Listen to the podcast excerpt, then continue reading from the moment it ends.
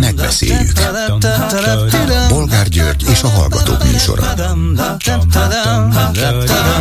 A műsor telefonszámai 061 387 84 52 és 061 387 84 53. Jó napot kívánok a Klubrádió mikrofonjánál, Bolgár György. Mai műsorunkban beszéljük meg, hogy 136 ezeren vettek részt a budapesti lakógyűlésen. Ennyien válaszoltak a Lánchídi közlekedéssel és a főváros fizetésképtelenségével kapcsolatos kérdésekre. A lakosok mintegy 9 százaléka. Lehet, hogy csak a karácsonypárti kemény mag. Siker ez, vagy kudarc? Következő témánk, hogy nem látszik eredményesnek a kormány által elrendelt kötelező árleszállítási akció az élelmiszerboltokban. Még a Fideszes szavazók 45%-a sem hiszi, hogy lesz ennek valami foganatja. De mintha egyébként sem tűnne fel a rendszeres árleszállítási akciók között. Minden esetre legalább halljuk, hogy a kormány nem csak a vírust, de az árakat is le akarja vinni a virkózó szőnyegre, és ez a lényeg. Mit szólnak ezen kívül ahhoz, hogy a múlt pénteken az ellenzék 18 óráig tartó parlamenti obstrukcióval, folyamatos felszólalásokkal igyekezett lassítani a pedagógusok jogait korlátozó törvény elfogadását. Több a semminél? De hogy lehet belőle valami, aminek hatása, következménye is van? Mi a véleményük továbbá arról, hogy egy kormány közeli felmérés szerint a magyarok háromnegyede ellenzi, hogy az Európai Unió bevándorlókat küldjön Magyarországra. Mit tud erre mondani? Milyen politikát tud képviselni, ajánlani az ellenzék? Mit gondolnak aztán arról, hogy a kormánypárti sajtó egyre komolyabban veti föl, hogy a politikai kérdésekben is megnyilvánuló kiváló színész Nagy Ervin akár a magyar Zelenszky is lehet. Őt próbálnák fölépíteni az ellenzék új vezetőjévé. Mindegy, hogy éppen milyen marhaságot találnak ki és hordanak össze. Egyszerűen csak mindenkit le akarnak járatni, aki nem az ő emberüket. Az egyiket így, a másikat úgy, a harmadikat meg úgy, hogy Zelenszky lett, lesz belőle, aki egyébként feltűnően sikeres, úgyhogy nem biztos, hogy jó elképzelés ez eleve lejáratni Nagy Ervint. És végül beszéljük meg, hogy a magyar nemzet hosszú cikkben emlékezett meg Horti Miklós születésének 155. évfordulójáról, azt sürgetve, hogy eljött az ideje az egykori kormányzó tisztességes megítélésének. Ez vajon mit akar jelenteni? Milyen újabb, további horti reneszánszot képzelnek? Telefonszámaink még egyszer 387 84 52 és 387 84 53. Háló, jó napot kívánok! Jó napot kívánok, üdvözletem, Rosta György vagyok. Parancsoljon! Én a Karácsony Gergely féle ügy kapcsán nem is ebben a konkrét ügyel, ebben csak részben, hanem hogy az az elkeserítő, hogy nem látom, nem veszem észre, hogy az ellenzéknek bármilyen ö, hangja lenne, valami ereje, összefogása. Szerte széjjel össze-vissza kapkodnak, hogy hogy kerül ide a Karácsony Gergely, hogy ez semmiben nem hasonlít, vagy sem teljesen ugyanaz, mint a nemzeti konzultáció. És ezt Karácsony Gergely úgy tűnik komolyan gondolja, és nem azt mondja, hogy ez egy vicc, csak bebizonyítjuk, hogy az milyen hülyeség, ez elképesztő a számomra. Ugyanúgy e, megszámolhatatlan, ugyanúgy csalnak benne, száz, e, tízez éve jelentkeztek, hogy nem kapták meg a levelet, de amit nem kaptak meg, az valahova került, tehát ugyanúgy elment, ráadásul a kérdések megfogalmazása pont ugyanolyan ö, egyoldalú sugallatot adó kérdés, uh-huh. és nem kérdés. Ugyanilyen kérdő, kérdéseket tettek fel a kerületemben, én a hatodik kerületben lakom, telefonos megkereséssel valószínűleg az önkormányzat nem árulták el, hogy kicsoda, és ugyanilyen stílusú kérdésekkel próbálták a közönség véleményét kikérdezni, például, hogy mennyivel jobb a hatodik kerület ellátása, mint a többi kerület. Nem a, a lényegben van a, a uh-huh. problémám, mert elárulom, hogy a hatodik kerületben jobb valószínű, de erre a kérdésre, hogy mennyivel jobb a többinél, nem lehet hát válaszolni. Nem lehet, mert, mert, a hatodik, is... mert a hatodik kerületben élőn, és nem a tizennyolcadikban. Honnan igen, tudná? És nem ismerem a többit. Igen, igen. Ugyanez van a, a kérdése, hogy akarom-e, hogy átsuhanjon a busz a Láncidon, vagy dugóba tömörödjön. Ez nem kérdés.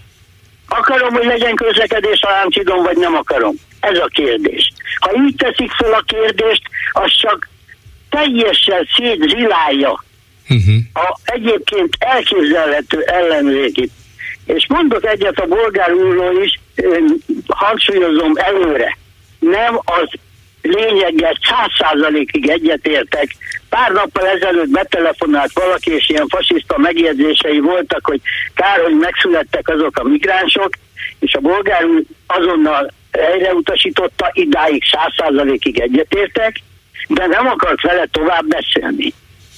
Az a kérdésem, a felmerült kérdésem csak, hogy hogy lehetne az meggyőzni, vagy legalább elérni a fideszesekkel és az ellenzékkel megértetni egy olyan problémát, hogy valahogy együttesen kell föllépni, hogy a fasiszta elveket elutasítjuk, de hogy miért utasítjuk el hogy azt hittem, azt hittem, elő, az, hogy igen. Azt azért, hittem. mert a Karácsony Gergelynek az a hobbija, hogy a körutat lezárja, azért az egész ellenzéket aprólékra felosztja.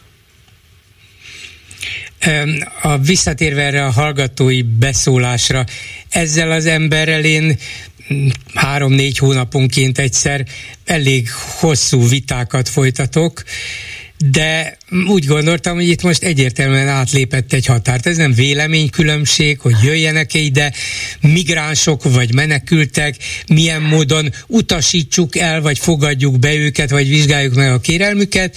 Ez olyan eleve embertelen megközelítés, hogy ezen az alapon senkivel nem tudok besz- értelmesen beszélgetni, hogy meg se születtek volna. Hát jó napot kívánok, viszont látásra nem akarok erről többet beszélni. A kérdés valós, a probléma valós, valóban kellene azon gondolkodni, hogy mi legyen mondjuk az ellenzék válasza a menekültek befogadására vagy be nem fogadására, de nem azon az alapon, hogy ezek az emberek dögöljenek meg. Ilyen nincs természetesen eleve hangsúlyoztam, hogy az elvel, amit most elmondott, száz százalékig egyetértek.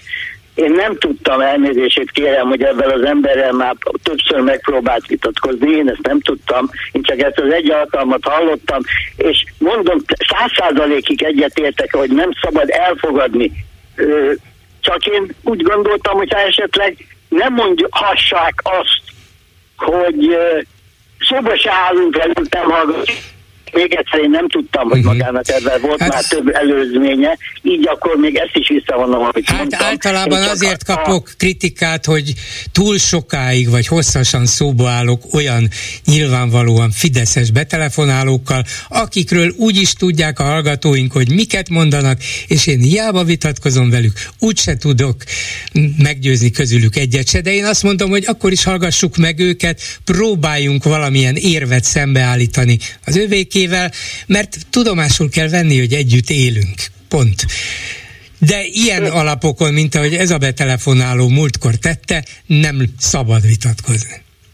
Elfogadom, mondom, köszönöm, de akkor mondok egy másik példát. Mondja. Most a legújabb Orbán Viktori kitaláció, hogy mindenki tegye államkötvénybe a pénzét, a megtakarítását.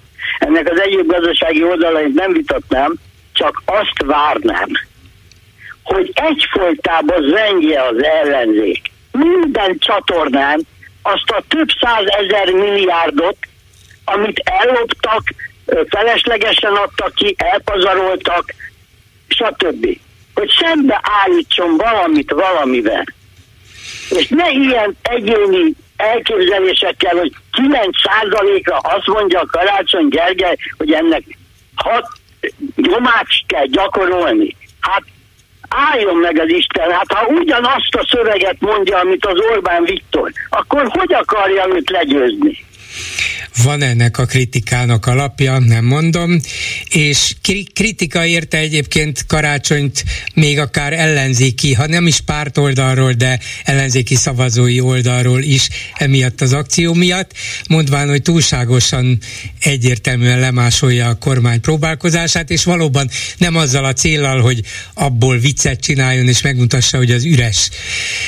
De közben meg érteni is vélem a főpolgármestert, hogy megpróbál valahogy politikai támogatást szerezni ehhez az ellenzék által is gyakran vitatott tervéhez, hogy a Lánchidat le kellene zárni az autóközlekedés előtt, illetve hogy mit csináljon, amikor a kormány elvonja a pénzeket hogy milyen módon lehet ezt a támogatást megszerezni, bevallom nem tudom. Ő most ezzel próbálkozott meg. Hát kíváncsian várom, hogy ez elég lesz ez a 9 százalék. Miért kellett ezt a kettőt összevonni? Hát nyilván nem akart kettő konzultációt, csak egyet. Hát igen ám, csak hogy ez, hogy mondjam, azokból is kivette a, azt, hogy a, a főváros ellenálljon a kormánynak, annak az én véleményem szerint nagyon nagy a támogatottsága. Annak, hogy a Lánchidon menjen közlekedés vagy ne, annak jóval kevesebb, vagy jóval megosztottam. Uh-huh. Ha ezt a kettőt összevonom, csak magam alól veszem ki a fát.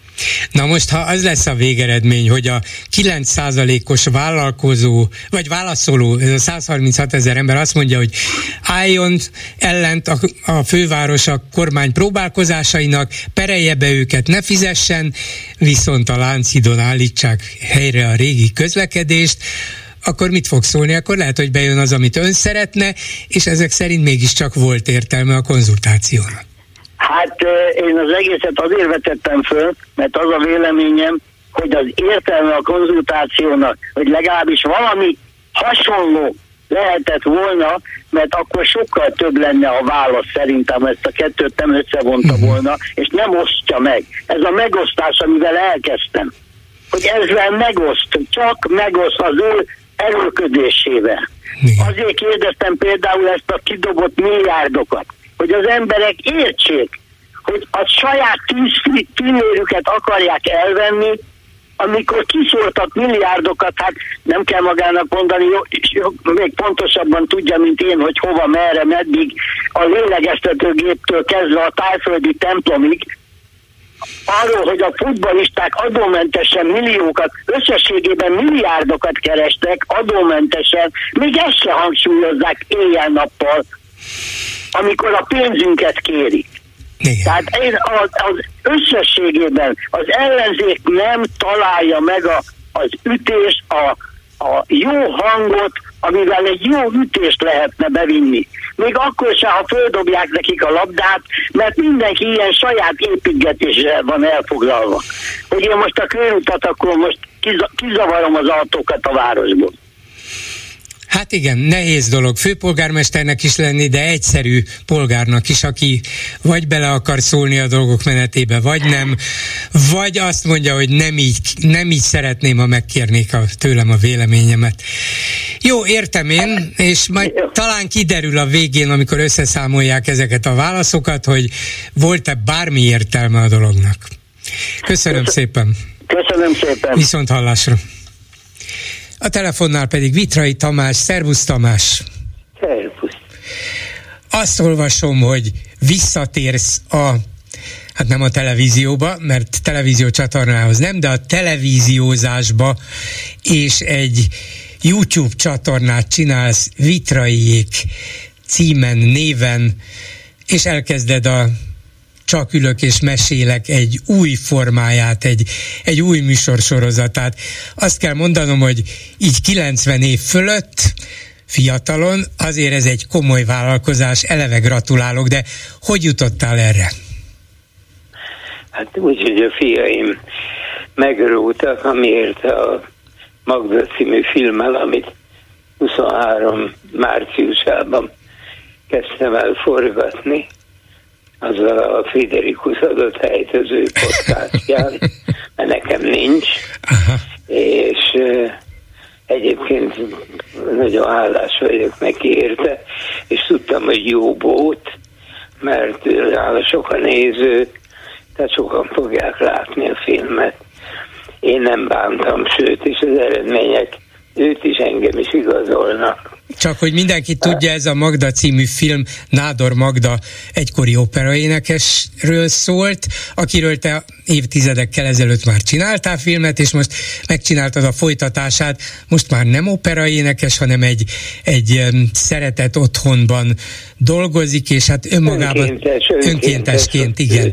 Igen, igen, szóval önmagában is nagyon érdekes pálya, és nagyon érdekes személyiség, és így ketten együtt, hogy te megcsinálod ennek a folytatását most, ez külön külön plusz érdekesség volt. Filmet, láttam, láttam, igen, igen, igen. És azt mondom, hogy érdemes volt megcsinálni, és lehet, hogy ez a Friderikuson elhangzott, vagy bemutatott film, meg is csinálta a kellő alapot ahhoz, hogy elindulja a saját YouTube csatornádal. Így gondolták a fiaid is ezek szerint. Hát legalábbis azt mondták, hogy minek nekem albérletbe menni. Uh-huh. És Friderikus mit szólt? Hát már a filmhez? Nem, vagy... ahhoz, hogy cserben hagyod őt, hogy megcsinálod a vele nem, vetélkedő... Nem, nem szerződtem vele örökre. Mi egyébként is, ugye 18 éves volt, amikor nálam először jelentkezett, talán 19 és ami azóta eltöltött időnk, az hol fönn, hol nem voltunk.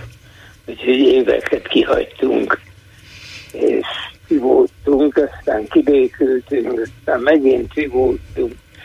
Úgyhogy most ez éppen egy nagyon szép gesztusa volt igen, hát a beszélgetés, amit, amit együtt készítetek, vagy egymással készítettetek, vagy ő készített veled, mert ugye ő hívott meg a, a saját műsorába, az is nagyon érdekes volt, és óriási közönség sikere volt, ugye? Mennyien nézték azt meg? Hát most 840 ezer körül tart. Igen, hát a mai világban az, az valami óriási. Annak idején például egy csak ülök és mesék, meséleknek mekkora nézettsége volt? Hát nagyobb volt, mert eh, egy csatorna létezett. Igen. 76, ugye, amiről 75-76, amiről beszélünk, és akkor azért már sok TV tulajdonos volt, és egy csatorna volt hozzá, tehát e, nagyobbak voltak a nézőszámok. Őt inkább százalékban mérték, tehát volt 78 és 92 százalék között az a műsor általában. Uh-huh. Uh, hogy képzeled el az új műsorodat? Hogyan, mit figyelsz, mit, mire vagy kíváncsi, vagy hogy építed föl magadban, hogy miről legyen szó? Egyáltalán hogy lesz ez kiválasztva, szerkesztve, megcsinálva? Hát ugye, mint az akkor ugyanúgy ez is a nézőkhöz fordult egyfajta interaktivitást remélünk, hogy idegen szót használ, nagyon egyszerűen.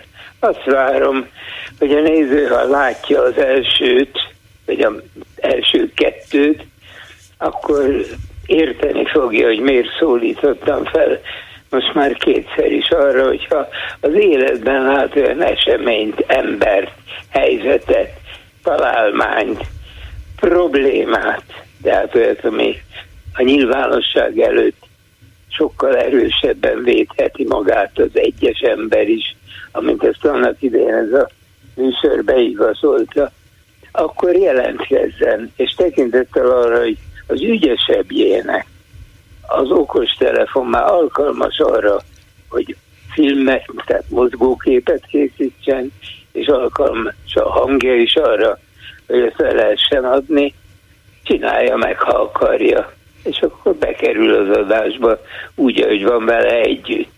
Ha nem, csak a, a tippet adja, akkor is természetesen bemutatjuk az illetőt, és, és hát bemutatjuk, amit javasolt. De ezt úgy kell elképzelni, hogy mondjuk Vitrai Tamás 90 évesen, vagy addigra már lehet, hogy 91 leszel, fogja magát, utána jár, beszél valakikkel, aztán visszamegy a, nem is tudom milyen a technikai felszereltséget, háttered, ez azért nem a magyar televízió, megcsinálja, megszerkeszti, megvágja, összerakja, zenét tesz alája, ki tudja mi a fenét kell még csinálni egy ilyennel. Szóval mekkora szerepet vállalsz be ebből te? Hát, amekkora jut.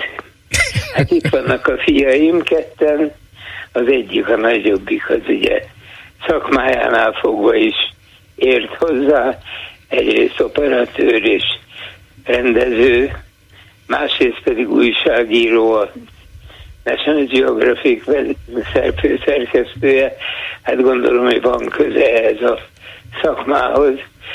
A kisebbik fiam pedig informatikus, tehát van köze a képek megalkotásához. Ja, hát ha ilyen profik között élsz, akkor... az, az igen, szegényes persze, de ahogy én nézem, még a legjobbja is nem az a lenceg, hogy milyen jó gépeken és milyen, milyen válogatott ügyesen vágják, hanem a podcast az beszélgetés elsősorban.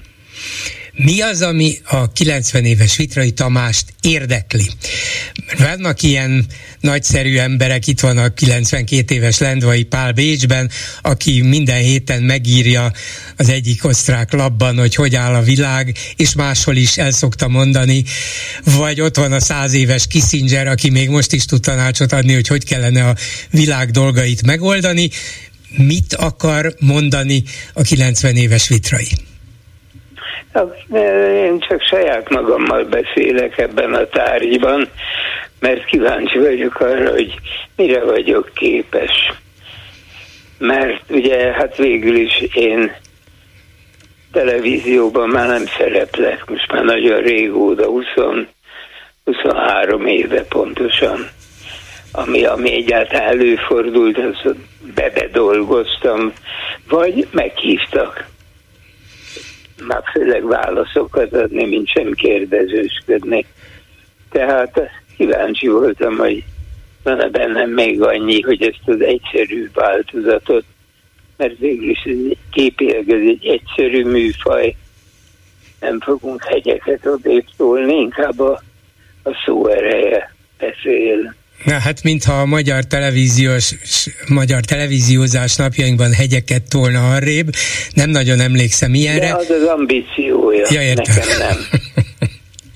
De ha így visszatekint, 23 éve nem televíziózol, nem érezted ezt akkor, vagy akár most visszatekintve hatalmas pofátlanságnak, vagy a tehetségek vagy, vagy nagyságok bűnös elpazarlásának. Hát egy vitrait azért tulajdonképpen bármelyik csatornának alkalmaznia és dolgoztatnia kellett volna, így visszatekintve mindenképpen, de hogy értette meg ezt akkor?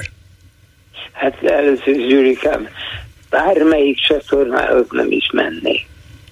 És egyre több bármelyik. Ez igaz. Ez stimmel. De azért a bármelyiken kívül vannak, voltak olyanok is, ahol lehetett volna, kellett volna, és talán nekik is kellett volna. Én, én szelíd gyanúperrel élek, hogy te többet tudsz ennél, mint ami a kérdéseidből a kíváncsiság. Nagyon jól tudod, hogy egész más lett az a szakma, tehát kiválni belőle, és úgy megpróbálni, nekem ajándék öregkoromra ez a podcast világ, a YouTube, mert nincs, aki beleszóljon, nincs, aki letiltson, nincs, aki megalázzon. Itt vagy tudok még valamit csinálni, és akkor jön a néző, vagy nem jön a néző, és akkor remélem lesz annyi eszem, hogy azt mondjam, hogy kezi csókolom elnézést, köszönöm, hogy hagytak mostanig. A Nádor Magdáról készült legutóbbi adásodat mennyien nézték meg? Hát ez még fut, mert az most 245 ezer négy. Hát azzal már életben marad egy vitrai jégcsatorna, nem? az egy jó. Hát te ilyenek lesznek, hát ezt most csináltad tavasszal. Miért ne lenne ilyen a következő, amivel elindítjátok? Mert, mert azért, azért, mert az a film, az a Nádor Magdától jól, az a, azon a filmen 61 perc, én egyetlen pillanatig se vagyok látható. De ott vagy... is legfeljebb másfél percet visel az időből. Jó, és ennek örülök, ez szándékos volt, hogy ennek az embernek jár az, hogy miután meg tudja mutatni magát, úgy beszél olyan fogalmazásban, és úgy, hogy rám nézett mindvégig, de egy eszem ágában nem volt beleszólni, mármint hogy kérdéseket feltenni. És egy olyan életet élt, és olyan erőt mutat ez az asszony, ami, ami példátlan, amivel nem találkoztam életemben.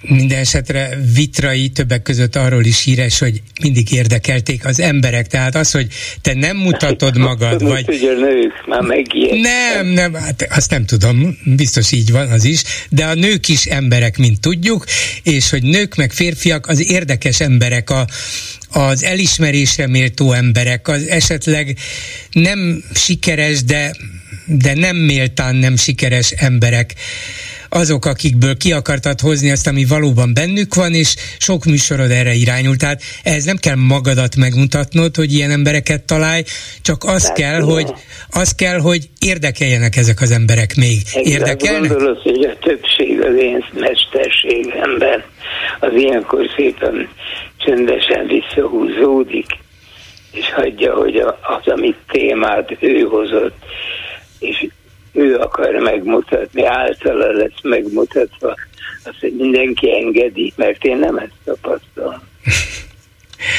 Hát nem tudom, szóval... Mit... Hát ez már mesterség, úgyhogy nem van. akarlak félrevinni, nyilván nem ezt azt akartam csak megtudni még, hogy hogyan készülsz rá, és mikorra tervezed az indulást. Mi kell hozzá, hogy minden összeálljon, és azt mondjad, hogy na most elindulunk, várom az ötleteket, a javaslatokat, akár a készfilmeket, akár a javaslatokat, hogy menjek ide, nézzem meg ezt, csináljam meg azt. Mikor indul ez?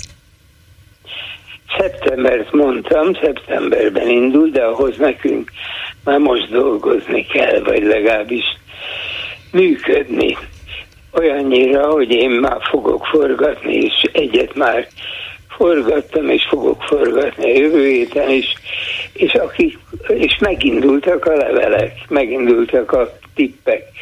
Ezt úgy kell venni, hogy annak idején 76-ban, a múlt században úgy volt, hogy a bejövő leveleknek százalékban számítva a 70 százaléka vagy csacsiság volt, vagy lehetetlenség, vagy, vagy vicc, és mondjuk 3-4 százaléka pedig ostoba korombaság. Ez benne van a pakliba, de a szitán, ami a rostán átjutott, abból nagyon nagy, nagyon nagy és és máig is emlékeznek az emberek egy-egy hősére ezeknek a riportoknak, és ezeket a, a nézők maguk hozták a tudomásomra. Aztán később a kollégák is jöttek, és szívesen dolgoztak a műsornak, de eleve ez a nézők segítségét kérte. Hát akkor remélem, hogy a nézők is segítségedre lesznek, és főleg, hogy te beleveted magad teljes erővel és jó egészséggel a munkába. Minden jót kívánok hozzá. Szervusz Tamás! magam is, szervusz! És egy hallgató a vonalban, jó napot kívánok! Jó napot kívánok! Hát én is tévés voltam, mint a Vitrai úr.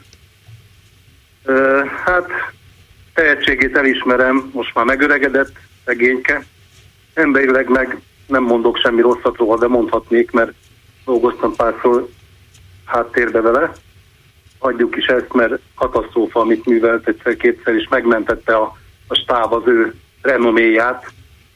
Los Angelesben, mikor a téli olimpián volt, minősítetetlen. Mikor átszólt a szerkesztő Pestről, hogy Tomi bácsi legyen szíves visszaadni a, a szót, mert ö, indul egy következő ö, műsorszám, egy-kettő kikapcsolták, majd minősítetetlen üvöltve levette a fejét a szerkesztőnek, hogy kikéri magának, hogy őre rászóljanak. Tehát meg, meg tudnék mást is mondani, de ez nem érdekes, ez csak a... Az, azzal kezdte az előbb, hogy nem mond semmit, erre mondott valamit. Lehet, igen, hogy voltak... Nem, nem, nem, nem, bögyönben volt, és igen. nagyon sokat tudott róla. A fiai baromi tehetségesek. Lehet, na de az nem kérdés, hogy, hogy tehetségesek a fiai, vagy nem, biztos azok, hanem Vitrai Tamás mégis csak a magyar televíziózás Nem, az- egyik persze, persze, kimagasló ez alakja. Aztán, az hogy valakivel kiabált, vagy leüvöltötte valakinek a fejét, ez... De, De, most ha két másodperccel később húzza ki a hangját a hangmérnök, akkor a kedves néző hallja, hogy a vitrai úr hogy beszél a szerkesztéssel. igen, Ha, mindegy, hagyjuk, hagyjuk. Tehát ez csak mellékesen, mert fölbosszantott a, a, a dolog. A, a, a diákoknak, meg a hősies ellenállás a pártok, hogy mennyi órát ültek a parlamentbe, hát kicsit nevetséges, hát kirőtték őket a fideszesek. Hát ez semmi, semmi. Na de mit kellett volna csinálni? Ehm, Dupla szaltót bemutatni a parlamentben, mert a parlamentben beszélni kell. Vagy akkor ne beszéltek volna értelme. 18 órát, hanem csak 18 percet, akkor az lett volna a baj, hogy na mi van, ennyire futotta az ellenzéknek, 18 percig beszéltek, és lám, akkor se bukott meg a kormány. Hát így legalább 18 óráig csinálták. Igen, de én másképp gondolkozok, nekem az agyam másképp jár, mert, mert de hülye vagyok ehhez, tehát nekem másképp járnak az agy, agy, agytekervényen, mint egy normális embernek. Nem kordont kell bontani fönn a karmalinánál, hanem le kell zárni. Hogyan? Hát úgy, hogy például ott, ahol a kocsik bejárnak, oda föltesznek egy lakatós láncot, körbeveszik saját kordonnal, oda megy 2000 ember körülbelül váltásba, tehát 8 órás váltásba pörgetik egymást, és 24 óráig ott vannak, és főleg akkor zárnák le, mikor benn van Orbán Viktor, és éjjel halna, mert se ki se be. Meg vagyok győződve, hogy van olyan kijárat is, amit nem tudnak körbezárni, ez az egyik. Másik, hogy ön például volt már ott a, a miniszterelnöki hivatalnál, amikor kordont bontottak, vagy tiltakoztak, vagy tüntettek, vagy kiabáltak? Öreg vagyok ehhez, és Ja, De hát azt valahogy. tanácsolni, hogy menjenek oda 2000-en és zárják körül, hát ugye a rendőrség se hülye, ezt meglátja, megtudja, azonnal föláll a sorfal. Leülnek a kordon elé, leülnek a kordon elé 2000-en, nagyon kicsi az a terület, én dolgoztam ott nagyon sokat a várba, mint tévés, a, a Várszínházba is, a, a, a galériába is, meg előtte is, ott van egy szerpentin, ami fölmegy. Három helyen kell lezárni az egészet, és kész. Se be. Az Na. a plegyka, hogy van egy alagút. Ugye hallott, a- hallott már tömegoszlatásról. Ja, és akkor annak mi lesz a következménye, hogy ott ülnek a saját, mert fölvéhetnek saját kordont is, amire rátették a plakátokat, hogy ez a mi kordonunk, és leülnek elé. És, És, akkor és egy, óra, egy óra múlva kiürítik a teret a rendőrök. És akkor annak milyen visszhangja lesz? Hát ezt, ezt nem tudom, de olyan visszhangja lesz, hogy erőszakos próbálkozással megpróbálták a miniszterelnököt bezárni a goromba ellenzéki tüntetők, és Ültek a elindult. földön. Ültek a földön, és teljesen erőszakosak voltak. Hát az, az ülés az egy következő fázis, először körül kell zárni az épületet, nem? Az egy Hát, aktív cselekvés. Kicsi, hát, mondom, nagyon kicsi az a terület, tehát ott picike a, a, a, a Karmalitának, a, a régi Várszínháznak az utcája, az nagyon kicsi terület, a pár száz ember leül, másik oldalról körbeveszik, és senki se be. Én értem ezt a hadműveleti elképzelését, csak gyanítom, hogy a rendőrség mindezt nem nézné tétlenül. Na, hát ezt mondom, nem nézni tételő, könygáz, gumibot. Nem Szereket- kell hozzá könygáz gumibot, egyszerűen nem hagynák, hogy egy ilyet megépítsenek. Pont. Hát eh, meg kéne próbálni, szerintem. Jó, de ha egyszer megpróbálnák, attól mi változna? Akkor megbukna az Orbán rezsim?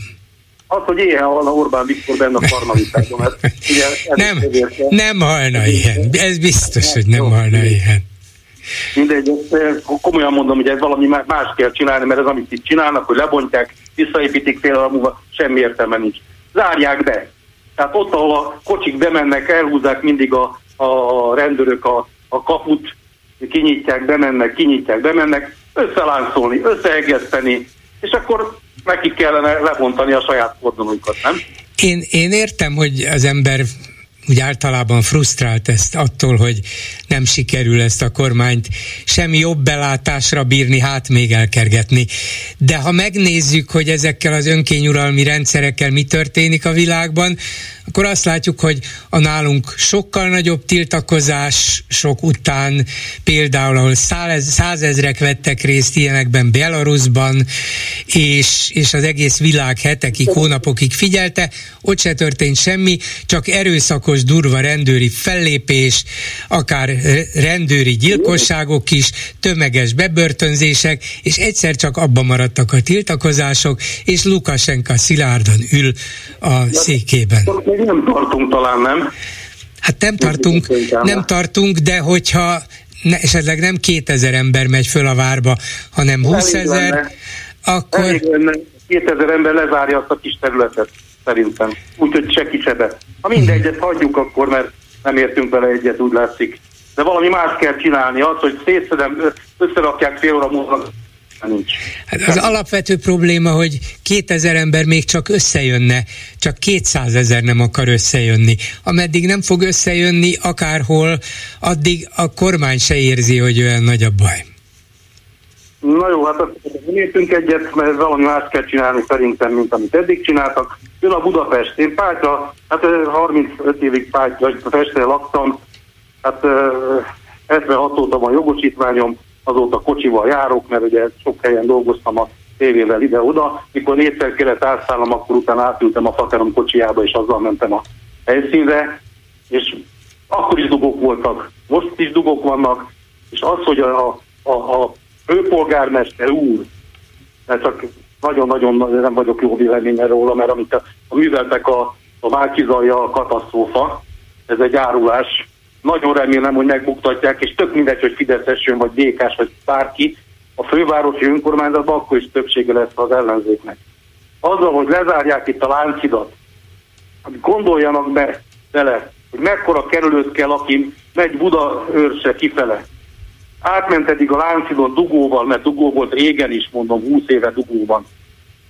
Átment alagúton, hegyelje út, és ment kifele. Most elmegy a Margit hídra, elmegy a a betömött Erzsébet hídra. Erzsébet be volt egy aluljár, amit nagyszerűen betömtek, simán föl lehetett menni a hídra, de nem kellett fel a szülyeség. Most lebontjuk a felüljárat ahelyett, hogy, hogy felújítanak a nyugatinál, gyalogátkelők helyett csinálnak a, a felszínen, hogy a közlekedés megálljon, ahelyett ott van a nagyszerű aluljáró, mindenki le tud menni, föl tud menni, stb.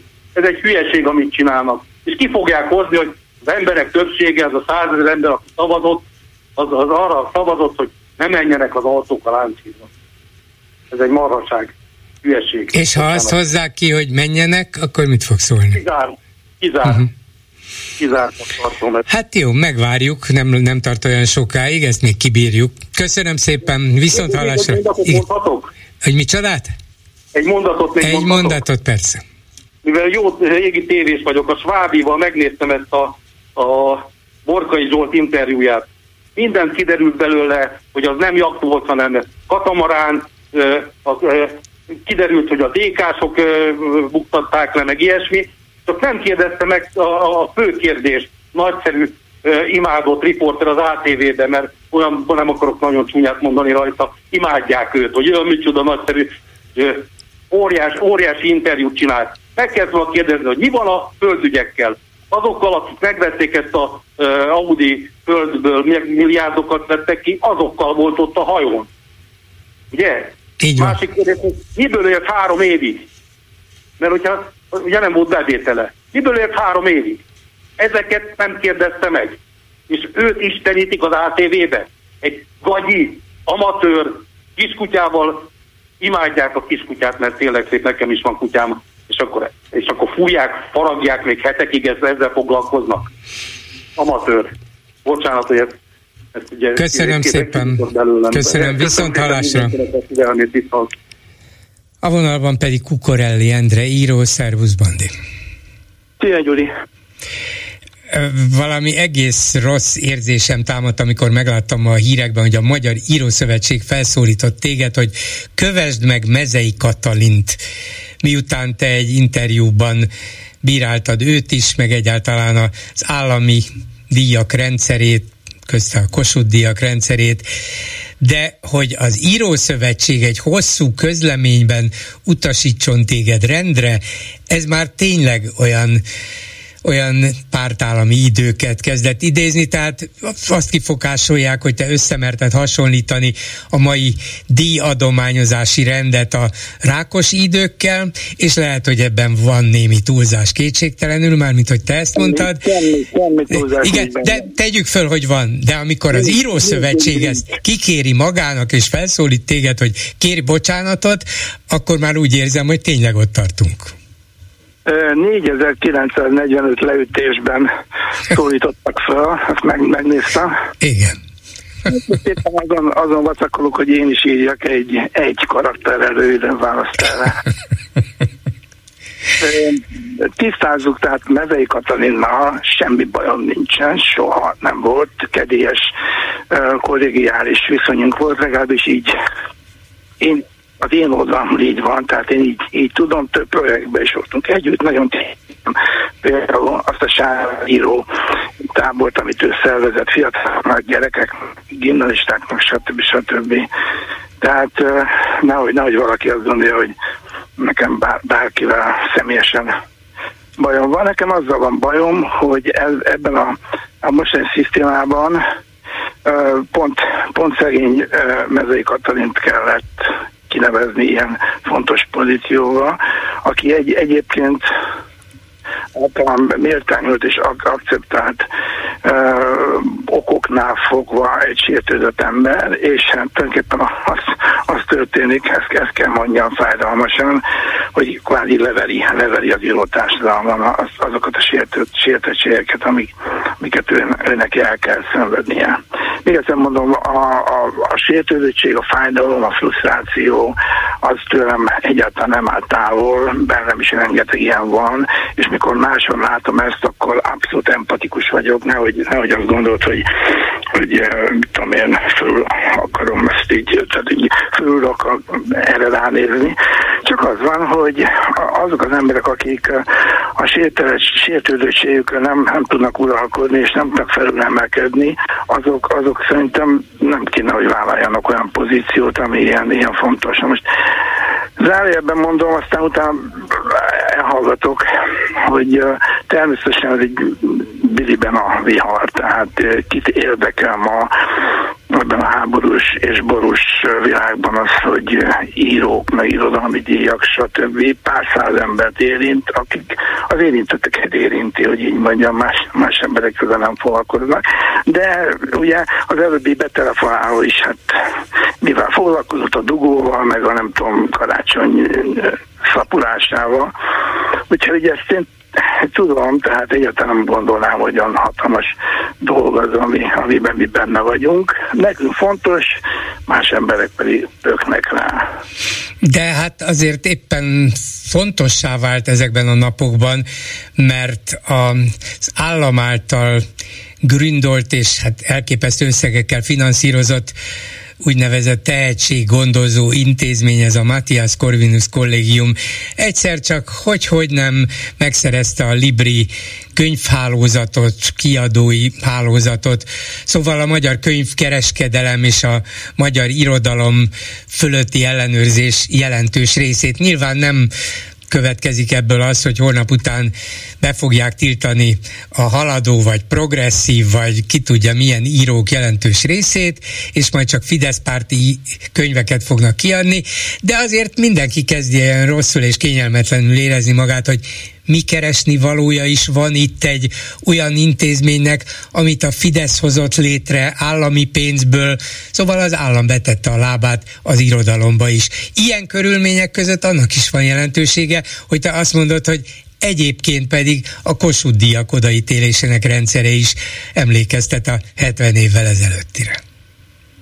Igen, hát itt nem tudom mennyi időnk van körülbelül, még tudom, még... hogy egy óra van.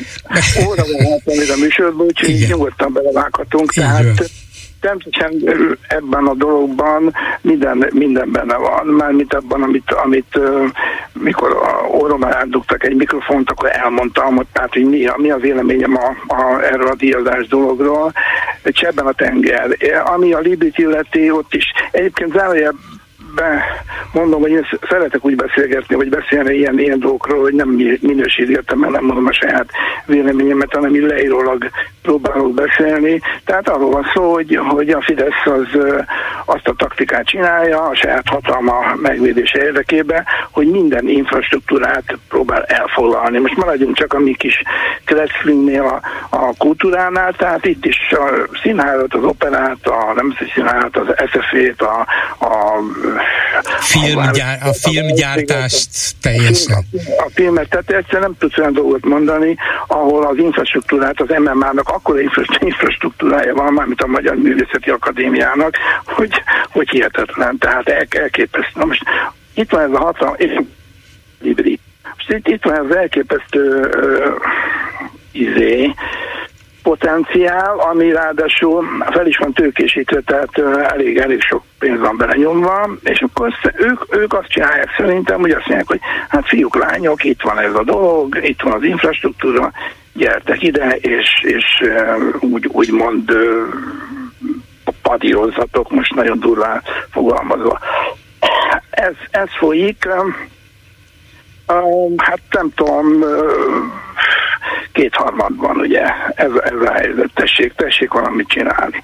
Tetszettek volna forradalmat csinálni, nem tudom mikor azoknak, akiknek nem, nem tetszik. Most a, a, a, én, hogy mi a, mi a teendő, ugye ezt volt egyszer egy ilyen sorozatot, hogy mi a teendő. Igen. Én, én pusztán csak azt, azt mondanám nagyon-nagyon röviden, hogy tessék összeállni azoknak, akiknek ez nem, nem tetszik, a civileknek, és tessék valamit csinálni.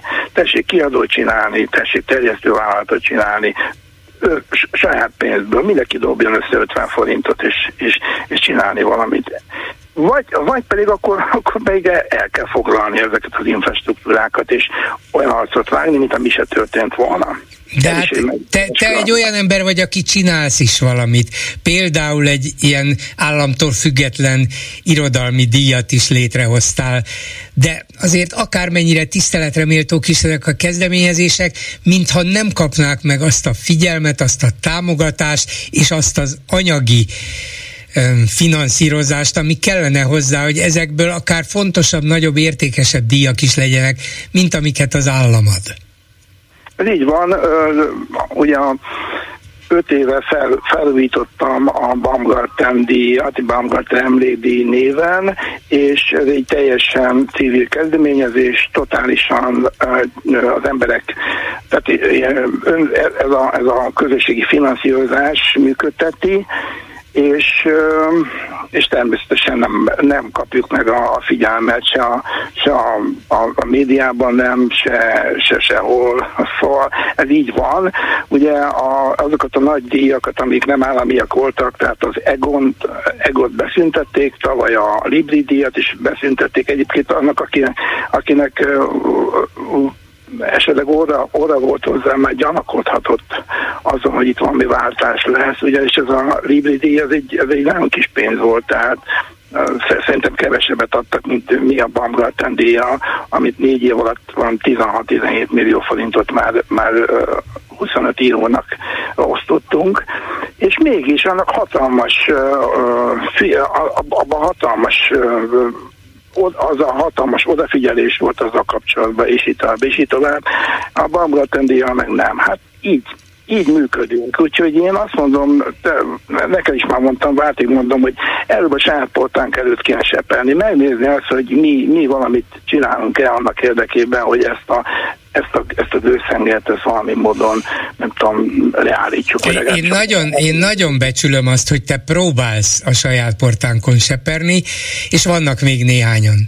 De közben azt látom egyre szomorúbban, hogy a társadalom nagyobb része, de akár az érintettek nagyobb része is beletörődik. Hát ez van, övék mondjuk a Libri, hát nem mindegy, bemegyek a Libribe, aztán ha nem találom ott azt a könyvet, amit keresek, akkor elmegyek a Lirához, vagy egy-két talán még létező más független könyvesbolthoz, és, és megpróbálom megvenni, vagy megrendelni közvetlenül a kiadótól, rajtam nem fognak kifogni, de hogy megtegye a következő lépést, hogy tiltakozzon, vagy létrehozzon valami mást, arra a magyar társadalom, mintha lelkileg is, alkatilag is, fizikailag is, anyagilag is képtelen volna. Igen, hát ez, ez a legnagyobb probléma egyébként, amit most mondasz, hogy van egyfajta közöny, van egyfajta depolitizáltság, azt hiszik az emberek a politikára, hogy az valami gonosz dolog, holott, holott és azt gondolják, hogy, hogy erkölcs nélküli, vagy, vagy amorális, vagy ilyesmi, holott a politika, a politikának kéne a morál, morál, morálisnak lennie, tehát ilyen igazán, igazán morálisnak kellene, igazán erkölcsi alapon kellene politizálni, tehát igazán igazán államférfiak kellene, hogy vezessék az ország dolgait, és nem, nem azok, akik pusztán abban merülnek ki, hogy a hatalmukat megszerezzék, vagy, vagy megtartsák. Hát ez nincsen, és a társadalom pedig ebbe bele, belefásul, hogy annyi, annyi, nyilván annyi problémája van az embereknek, hogy, hogy azzal foglalkoznak, és nem, nem, a, nem a közügyekkel.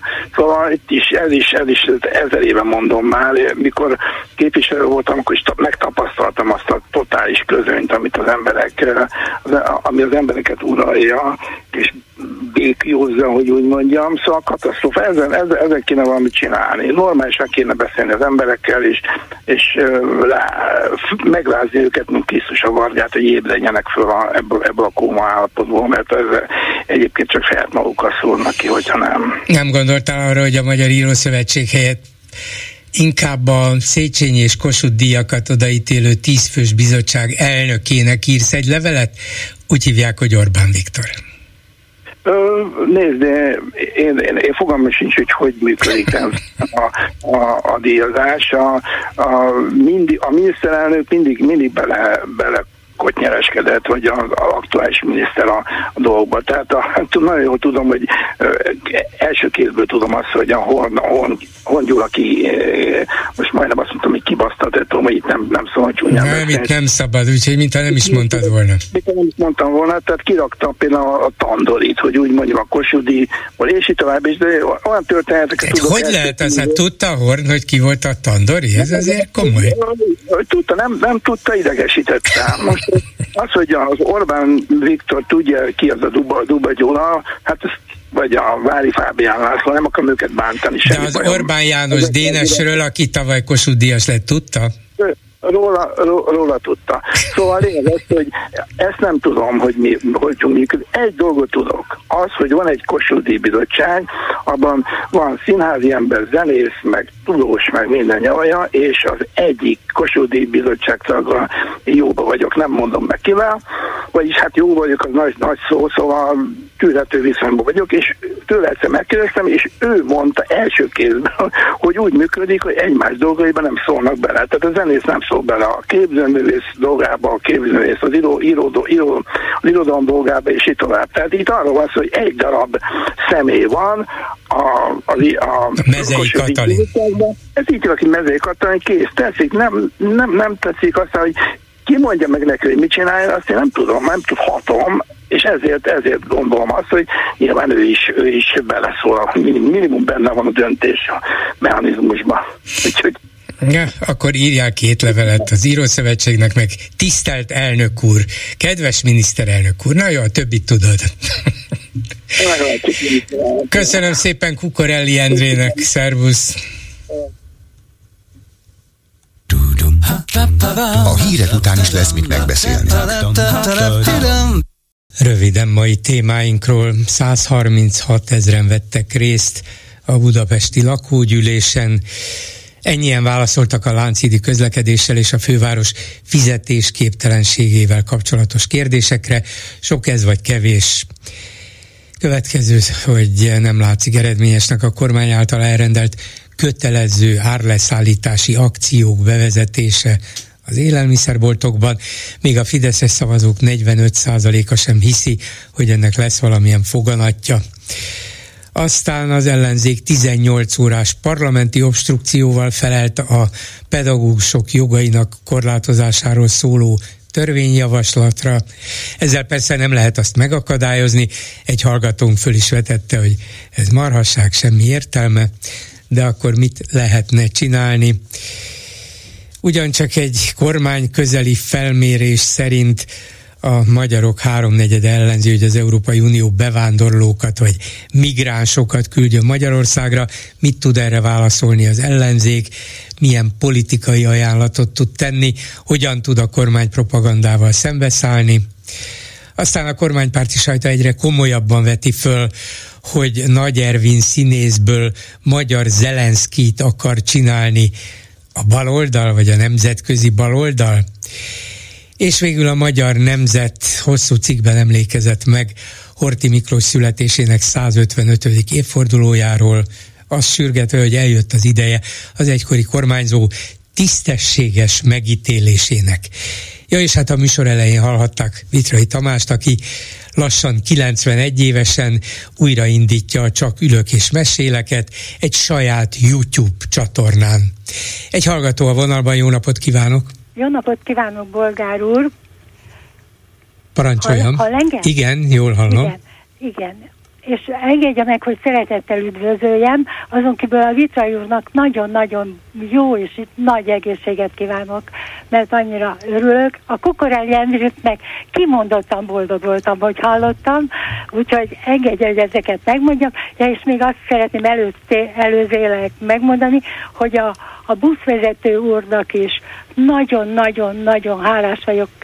Szerintem az összes ellenzéki ember hálás lehet azért, hogy mindig szívből próbál valami olyat mondani, hogy hát, ha sikerül megváltani ezt a világot. Így van, így úgy, van. Hogy, úgy nem, nem, nem szabad lemondani e- erről a reményről, úgyhogy ő, ő mindig mindent megtesz érte, igen, igen igazán. Igen, igen. Én most azért telefonáltam, hogy először is uh, szeretném el, elmondani, hogy én is azok között a hölgyek között vagyok, akik télen egyszer bejelentették, hogy az Orbán Viktor valamikor én is hallottam, hogy azt mondta, hogy tönkre teszem ezt az országot. Emlékszik, bolgár úr, hogy volt ilyen, hogy volt két ilyen hölgy, aki... Hát elterjedt ez, hogy, hogy ez így, igen, igen, igen. Igen, és akkor a bolgár úr azt mondta, hogy ha a harmadik hölgy is jelentkezik, akkor elhiszi, és akkor most azt szeretném mondani, hogy a, az Orbán Viktornak ez nagyon-nagyon-nagyon jól sikerült, mert ez a szegény ország most olyan szegény és olyan szerencsétlen,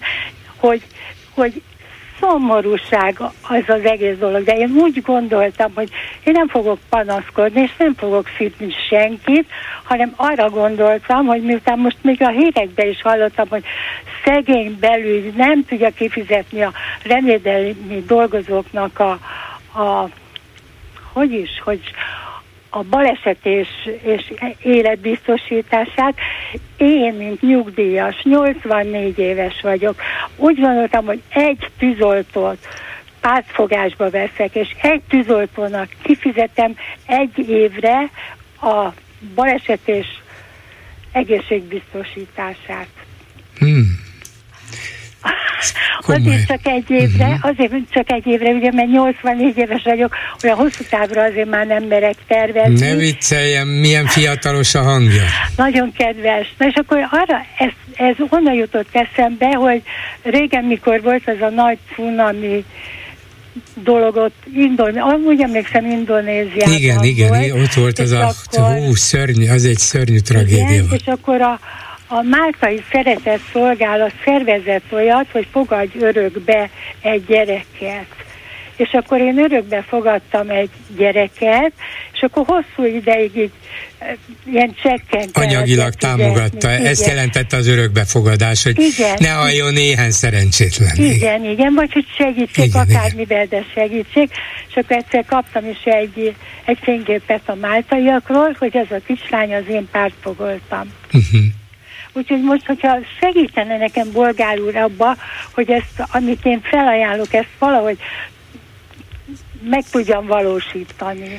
De arra gondoltam, hogy ne panaszkodjunk, nem mindig panaszkodjunk, hanem tegyünk valamit, hogy, hogy ha tudunk, akkor segítsünk. Én mondjuk ennyit tudok a nyugdíjamból segíteni, és akkor ezt valahogy szeretném megvalósítani, és ha csatlakoznak hozzám, csatlakoznak, én a saját lelkiismeretemmel elszámoltam.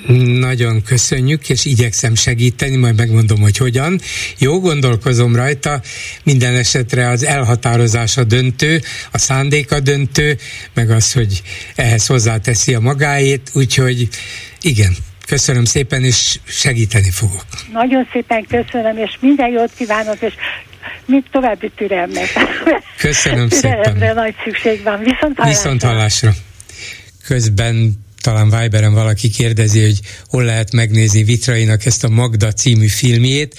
A Friderikus podcaston ezt kell beírni az internetre, és ez a címe Magda Vitrai Tamás, azonnal elő fog jönni, és megnézhető a film természetesen komputeren, vagy, vagy laptopon, vagy, vagy akár telefonon is. Szóval az interneten keresztül megnézhető, és sok százezren meg is nézték. A vonalban pedig Stark Tamás történész. Jó napot kívánok! Jó napot kívánok! Gondoltam, hogy beszélgessünk néhány percet Horti Miklósról, abból az alkalomból, hogy a Magyar Nemzetben megjelent egy hosszú cikk az ő születésének 155. évfordulója alkalmából is. Azt sürgeti a szerző, hogy itt van az ideje Horti tisztességes megítélésének. Nincs tisztességesen megítélve a mai magyar köztudatban, vagy a történetírásban, Horti? Hát Köszönöm a kérdését, és a cikkel kapcsolatban meg kell említenem, hogy, hogy többször említ a, a vélemény írója, és utal egy 2004-es beszélgetésre, én, én nem emlékszem erre a beszélgetésre, nem mondom azt, hogy nem volt, de egyszerűen nem emlékszem rá.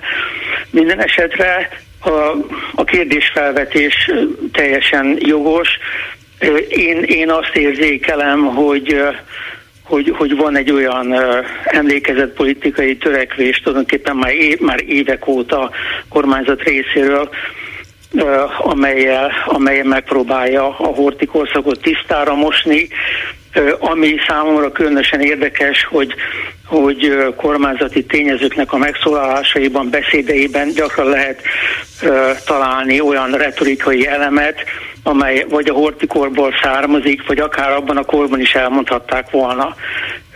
Erre a hortikor iránti nosztalgiára utal talán az is, hogy a korszak számos reprezentatív épületét visszaállították, vagy felépítik, vagy ezek felépítés alatt vannak, hogy a Kossuth teret is úgy építették, úgymond újjá, hogy hát az 1944-es állapot állt vissza. Tehát mindenképpen jogos ez a kérdés.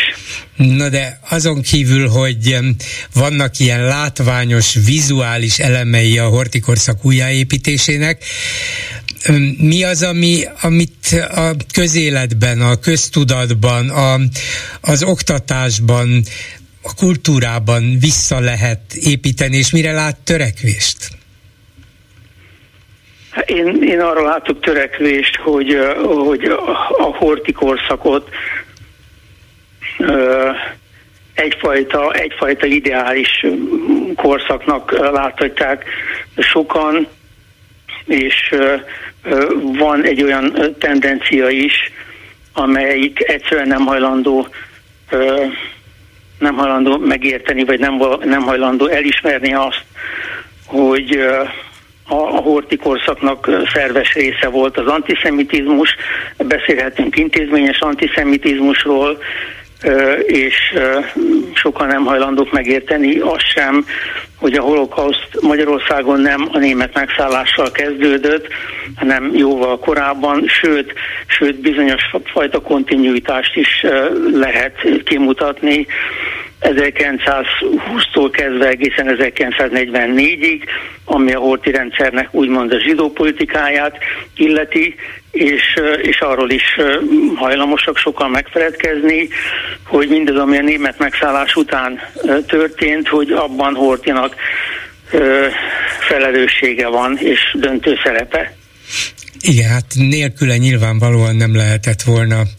Bár kivonta magát alól, de deportálni a sok százezer magyar zsidót Németországba, és bár ugye júliusban közbelépett és a budapesti zsidók deportálását leállította, de éppen ez mutatja, hogy megtehette volna ezt korábban is, ha akkor ez sikerrel járt, akkor vajon miért volt miért volt tétlen hónapokon keresztül, miért engedte azt, hogy a magyar hatóságok olyan tetrekészen és szolgálatkészen hajtották végre a németek utasításait.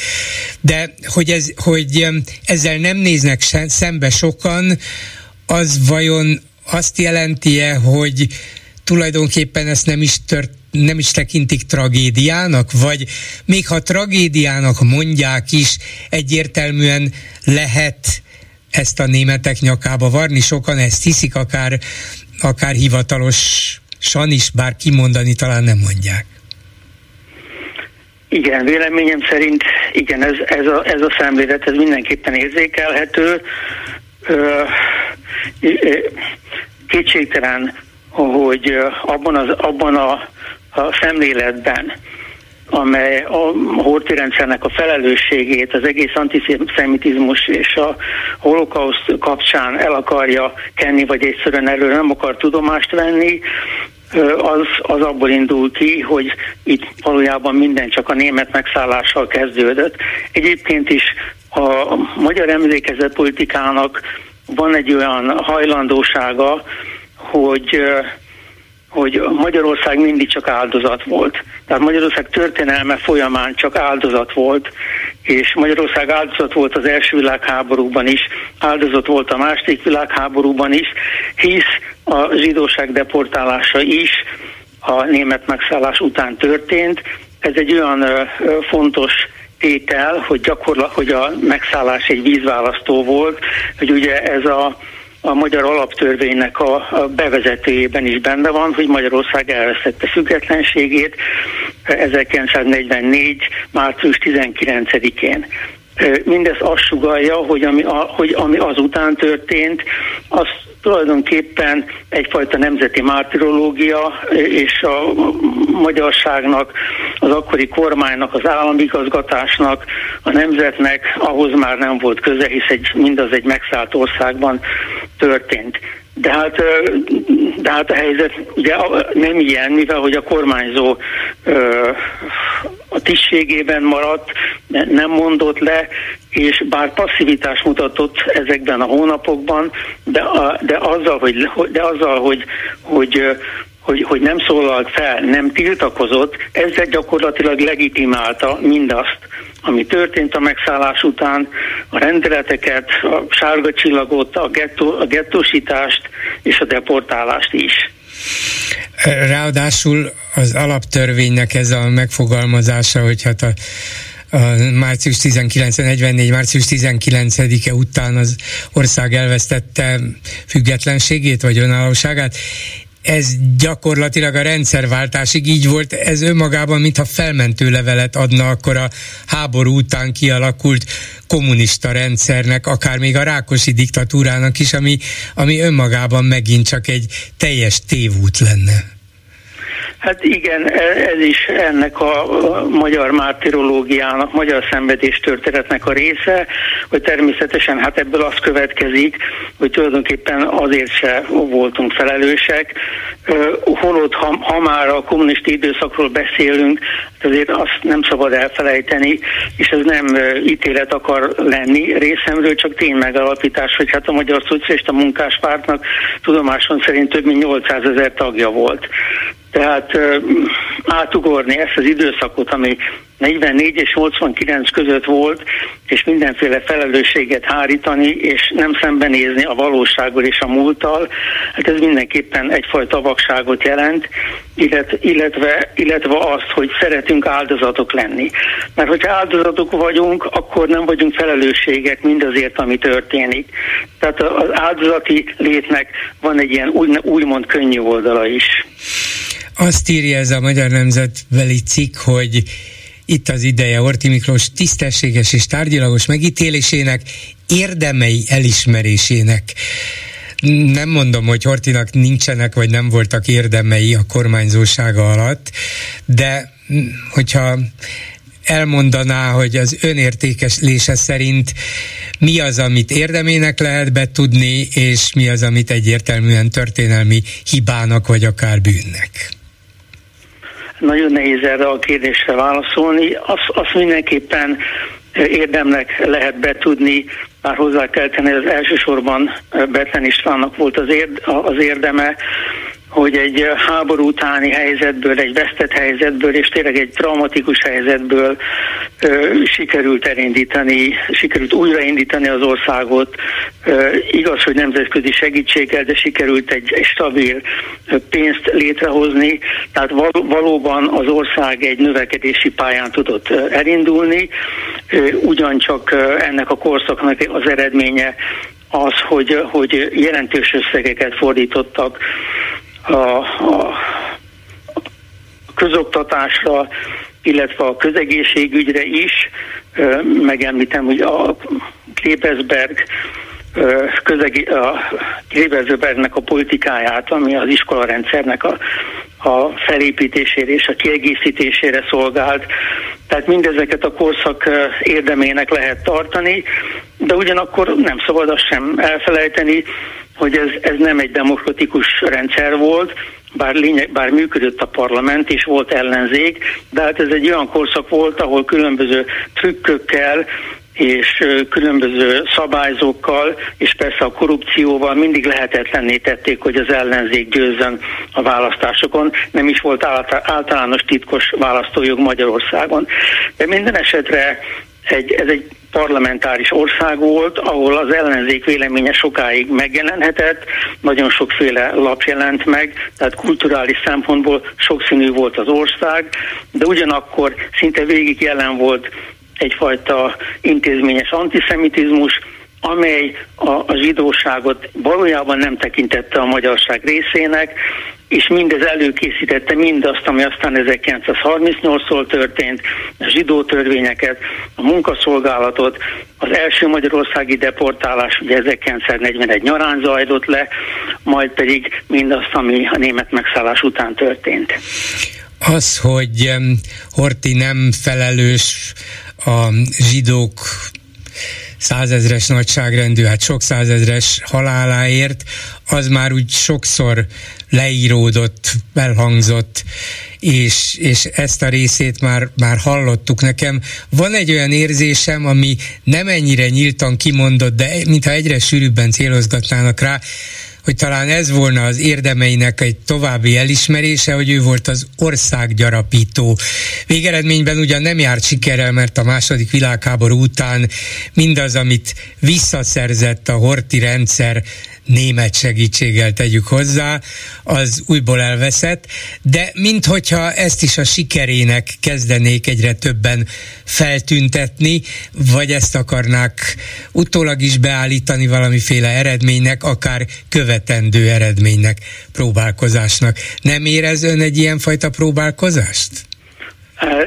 Kétségtelen, hogy a, a, az 1938 és 41 közötti hát országgyarapításról szóló könyvek, dokumentumfilmek, ilyen-olyan kisjátékfilmek, ezek rendkívül népszerűek, ezekkel mindig könnyű népszerűséget lehet szerezni, és kétségtelen, hogy, hogy, hogy sokakban él az országgyarapító Hortinak a képe.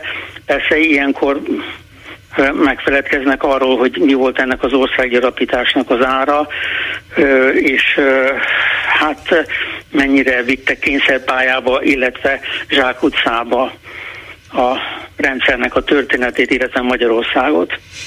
Akkor még a végén a történettudomány egészét nézve lát arra valamilyen jeleket, hogy a Horti korszakot és benne Horti személyét máshogyan helyezzék el, máshogyan pozícionálják a 20. század magyar történelmében, mint eddig a legutóbbi időkig?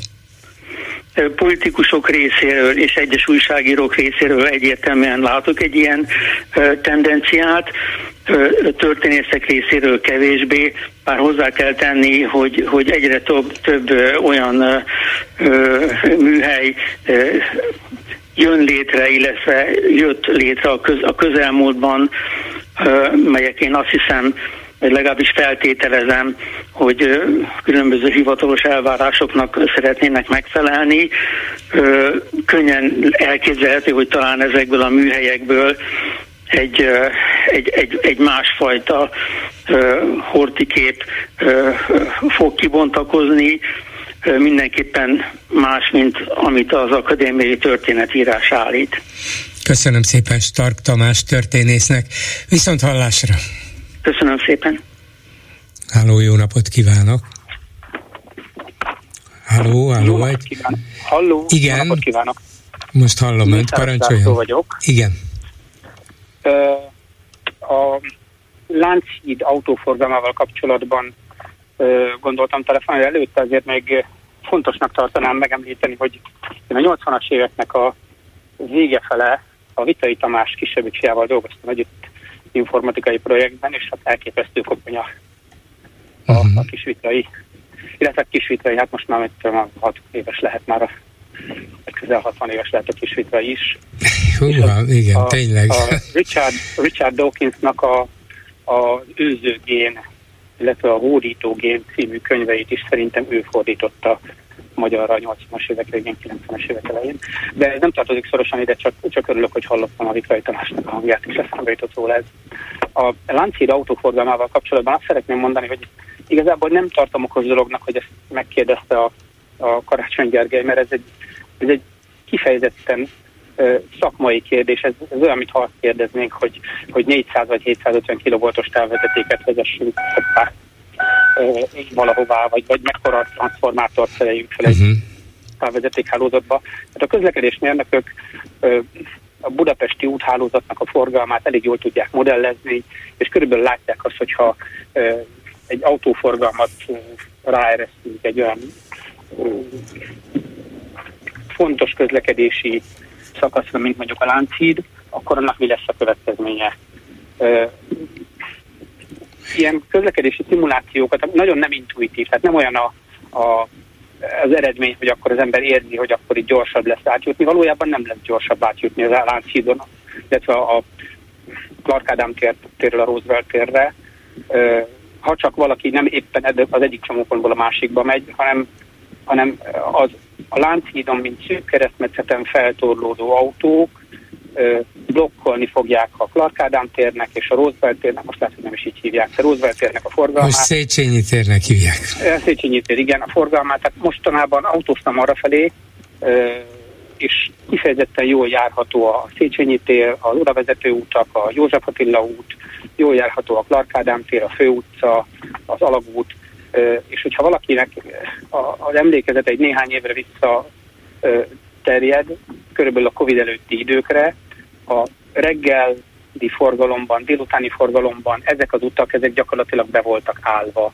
És mind azért voltak beállva, mert a Lánchídon feltorlódott autók miatt nem lehetett megközelíteni sem ezeket a csomópontokat, és ez ezeket közlekedési progr- szimulációs programokkal uh-huh. elemezni lehet ezeket a helyzeteket, és közlekedésmérnökök meg tudják mondani azt, hogy ha, ha ezt ö, ö, újra nyitjuk az autóforgalom előtt a láncidat, akkor mondjuk a Budapesten a, a a külügy, nem külügyminisztérium, szóval attól a tértől, ahol a külügyminisztérium van, a Clark Az a Bemtér, a, igen. Igen, Bemtér, igen, a Lánchídig, tehát Piszki, Piszki szobor van, a Piszki emlékmű van, csak azért nem jut eszembe a tér neve.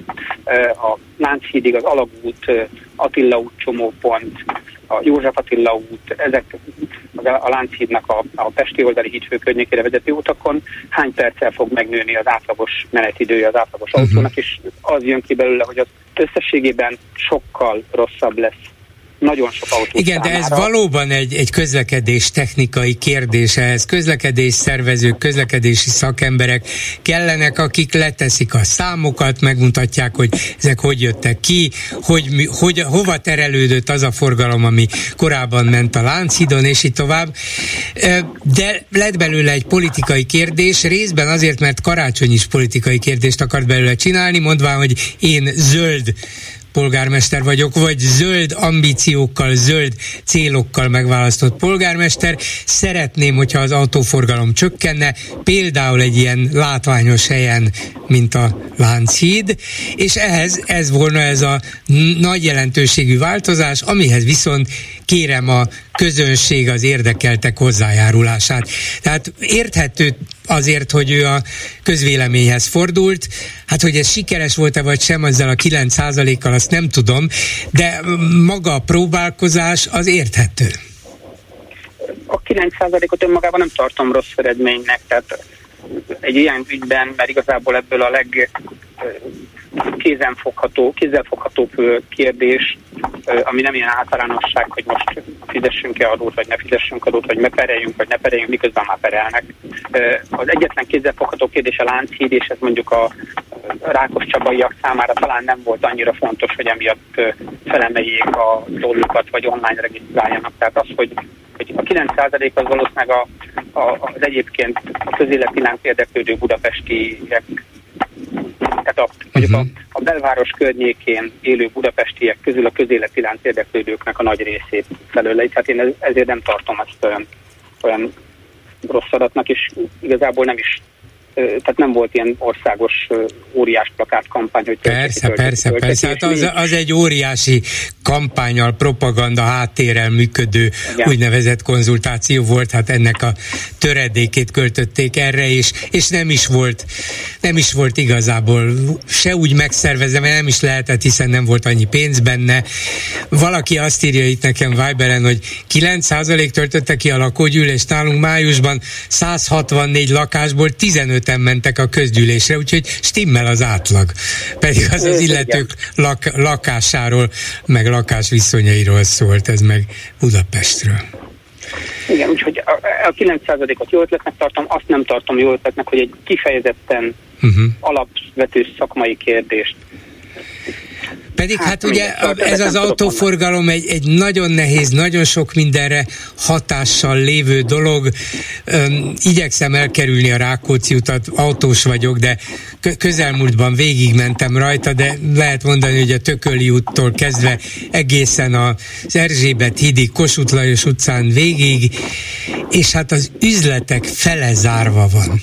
Ez egy, ez egy komoly sugárút, rengeteg üzlettel, mind a két oldalon, köztük hagyományosan is ismert és, és jelentős, emlékezetes boltok, üzletek voltak ott, és bezárva, és az egész olyan lehangoló, az az alapvető oka, hogy ott kétszer-három sávon megy a forgalom, és lehetetlen ott igazából nyugodtan sétálni, leülni, az emberek nyilván nem oda mennek vásárolni, ha csak a legfontosabbakat nem akarják ott megvenni. Szóval az, egyszerűen az autó kiszorítja az embert ezekről a forgalmas budapesti utcákról.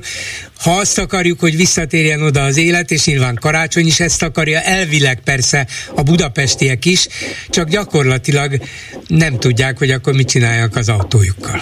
Igen, igen, van egy ilyen álcivil szervezet, az a neve, hogy autókkal az emberek ellen egyesület. Azért álcivil szervezet, nem azért, mert álcivil, hanem áll szervezet, tehát nem létező Aha. szervezet csak szokott néha ilyen szarkasztikus posztokat közé tenni Facebookon, ha van módja rá kövesse, és keserű nevetésre ösztönöz sokakat. Jó, nem akarom feltartani a többi telefonálót, de bosszúságom azzal akartam mondani. Köszönöm, Köszönöm hogy hívott. Viszont hallásra minden jót. Viszont hallásra. Háló, jó napot kívánok! Jó napot kívánok, Bolgár úr, Szerencsés Gyuri vagyok, és a előző betelefonálóhoz is szorosan kapcsolódnék, hiszen ez az egész kérdéskör tényleg az általános témához kell, hogy kapcsolódjon az autós forgalom Budapesten. Ez egész Magyarországra is föl lehet tenni a kérdést, de nyilván Budapesten sokkal sűrűbb ez a probléma. És hát a másik téma, ami a kerékpárosok és az autósok közti feszültséget jelentette, az ugyanígy megérdemelhetett volna hasonló közvéleménykutatást, de nyilván, hogy itt most ebben a helyzetben egy kicsit más volt a környezete, például a 6 milliárdos állami támogatás is nyilván egy olyan részletkérdés, ami, ami jogosabbá tehette ezt a közvéleménykutatást. Én mielőtt még a, konkrétan a közvéleménykutatásra térnék, mielőtt még elfelejtem, szeretnék egy pici kis javaslatot megfogalmazni, ami Nagy Ervin színészi lehetséges jövőjét illeti, hogyha ő átalakulna mondjuk miniszterelnök jelölté, akkor én inkább nem úgy mondanám, hogy Zelenszky, hanem inkább Ronald Reagan. Ez egészen uh-huh. másképp hangzik. Na jó, de ezt nem is Nagy Ervin találta ki, meg nem is a hazai vagy nemzetközi baloldal, amit megpróbálnak ugye ráfogni az egészre, hanem a kormánypárti sajtó, hát így akarják őt eleve lejáratni, hogy hú, hú, hát ez beleártja magát a politikába, Világos, biztos ő lesz az új Zelenszky. Csak el, szembe lehet állítani éppen ezért, hogy Ronald Reagan az messze nem annyira támadható, hogy átváltozott politikussá, és ráadásul utólag sokkal inkább bevált, sokak véleménye szerint, mint amire eredetileg számított. Igen, igen, igen. igen. Közben van még egy kérdés, ami szintén kapcsolódik az autósok közlekedéséhez, és nem tudom, mi a véleménye azokról a lezárásokról, amik például bizonyos hétvégeken történnek, amikor Szabadsághidat, Lánchidat átalakították ilyen vásári Igen. területté. Erről mi a véleménye? Hát nem tudom, mert egyiken se voltam ott, és okay és hát mondjuk nyilván hétvégéken sokkal kisebb a forgalom, tehát akár Aha. a rakpart lezárása, akár ilyenek elviselhetővé teszik a közlekedés, legfeljebb akkor nem, hogyha valaki nem tud róluk, és arra felé megy és bosszankodik, hogy hű a fenébe, nem is tudtam arról, hogy lezárják, micsoda dolog ez, és így tovább. De mondjuk hétvégéken ki lehet ilyet próbálni. Nem tudom azért, hogy mondjuk egy-egy hídnak az ilyenfajta felhasználása mennyi embert mozgat meg, vagy mennyi ember lesz kíváncsi arra, hogy na, oda megyek, kinézek, fogalmam nincs. Akkor hasonló kérdésem van a különböző ilyen futóversenyek ügyében, vagy kerékpár uh-huh. versenyek ügyében. Bennem legalábbis felmerül, én nem vagyok sem kimondottan autóellenes, de, de inkább a tömegközlekedésben a kerékpárokat preferálnám minden városban, de azért azt a kérdést meg tudnám fogalmazni, hogy miért nem a Népligetben vannak ezek a rendezvények, ahol hely volna rá, és nem zavarná a közlekedést. Uh-huh. Valószínűleg ez egy nemzetközi divat, és na, hát azért, mert ugye azt akarják megmutatni, hogy hát nem csak mondjuk egy stadionban, vagy mondjuk egy, egy ligetben, vagy parkban lehet futni, hanem hát ha népszerűbbé tesszük a futást, hogyha megmutatjuk a világnak, országnak, világnak, hogy milyen szép ez a Budapest, és körbe lehet futni a várost, vagy a város egy részét. Hát erre megy ki a dolog, és ez bevált, úgy látszik a világon mindenhol bevált, mert tízezrek vesznek részt ilyen versenyeken. A biciklizésről most nem is beszélek, amikor egy-egy ilyen biciklis eseményen is tízezrek vesznek részt a bringájukkal, és azt mondják, hogy hát megmutatjuk magunkat, meg akarjuk mutatni magunkat az egész városnak, a város lakóinak. Hm, van ebben valami, ne, ne zárjanak el minket valahova, ugye? Nyilván minden hasonlat Santi, de ezek a Pride rendezvények is azért váltják ki sokszor az ellenszenvet, mert a belvárost igen, ja, biztos. telipakolják ilyen jelenségekkel. Tehát én szerintem egyébként a futóversenyek vagy a kerékpáros dolgok azok mehetnének kevésbé forgalmas városközpontokban is. De most az egész kérdés csak arra irányul, hogy vajon miért nem tiltakoznak az autósok ilyenek ellen? Mert nem nagyon hallom a tiltakozásukat. Hát biztos tiltakoznak, de lehet, hogy csak a maguk módján a saját kocsiukban káromkodnak egyszer-kétszer, hogy a fene vigyel már megint nem tudok közlekedni, pedig most milyen gyorsan végigmehettem volna a városon és ha már a Pride-ot említette, annak is nyilván az a célja, hogy megmutassák magukat, hogy ne féljenek, ne kelljen elbújni, hiszen évtizedeken keresztül el kellett, most már reméljük, hogy nem kell, mi is részei vagyunk, természetes részei a társadalomnak, figyeljetek ide, még ha feltűnőek is vagyunk, még ha nem is szeretnek néhányan bennünket, de nem kell félni, együtt élünk, tessék, itt vagyunk megmutatjuk magunkat. Szóval, és ez is óriási nemzetközi karriert futott be, New Yorktól kezdve Varsóig. Az, hogy Varsóban is egy ilyen több százezres felvonulás volt, vagy Bécsben a napokban, azért ezek komoly dolgok nálunk, kicsit lassabban megy ez a dolog, de de azt kell mondanom, hogy hát ennyit nyugodtan el lehet viselni, hogy akkor mondjuk pár órára le lesz zárva valamilyen fővárosi főút. Istenem, ennél, ennél nagyobb szenvedések is vannak. Eredetileg én azért jelentkeztem, hogy a budapesti közvéleménykutatás, ez a lakógyűlés.hu, ez a téma megindította a gondolataimat, ami a statisztikai részét illeti. Most egy kicsit olyan szakmai gondolat következik. Tehát az, hogy hányan vesznek részt, e, ugye ez sokak számára, mint hogyha döntő lenne, hogy hát ez a 9 százalék, ez, ez sok vagy kevés. Ön is így tette fel a kérdést, de e, az, hogy ezer fős mintával e, képesek közvéleménykutatók egészen komoly döntéseket vagy javaslatokat megfogalmazni reklámcégeknek vagy pártoknak, ez fölveti éppen azt a kérdést, hogy nem a létszám az elsődleges. És hát aki egy picit sért a statisztikához, az tudja, hogy az igazi kérdés az, hogy a megkérdezettek, vagy annak egy része, az reprezentatív-e, tehát hogy tényleg hogyan tudunk következtetni a teljes létszámra, majdnem két millió embernek a véleményére, Nyilván itt most 14 év fölöttiek jöhettek szóba, tehát ezt is lehet létszámban is korlátozni, de hogy egyáltalán ez a statisztikai rész, ez messze nem arról szól, hogy hányan adnak választ. A közönkutatásnál más a helyzet, mint a szavazásnál, és ugye nincsen minimális részvételi aránya döntés meghozatalához. És most én nekem igazából az lenne a szakmai javaslatom, hogy egy olyan embert, vagy olyan cégeket, Závet vagy a többieket lehetne erről igazán megkérdezni, hogy szakmailag mennyire lehet megalapozott az erre való hivatkozás, és hát én úgy gondolom, hogy ha ez a minta nem jó, már pedig nem reprezentatív, mert például főleg az internettel rendelkezők vettek részt benne, akkor valamilyen módon ezt a ezt a korrigálást el kell végezni, tehát a válaszadók közül a megadott hát, lehetőség mhm. belül ki kell választani azokat a részmintákat, amelyek jobban hasonlítanak a teljes budapesti lakosságnak megfelelő mintához. Tehát ez már a statisztikai része.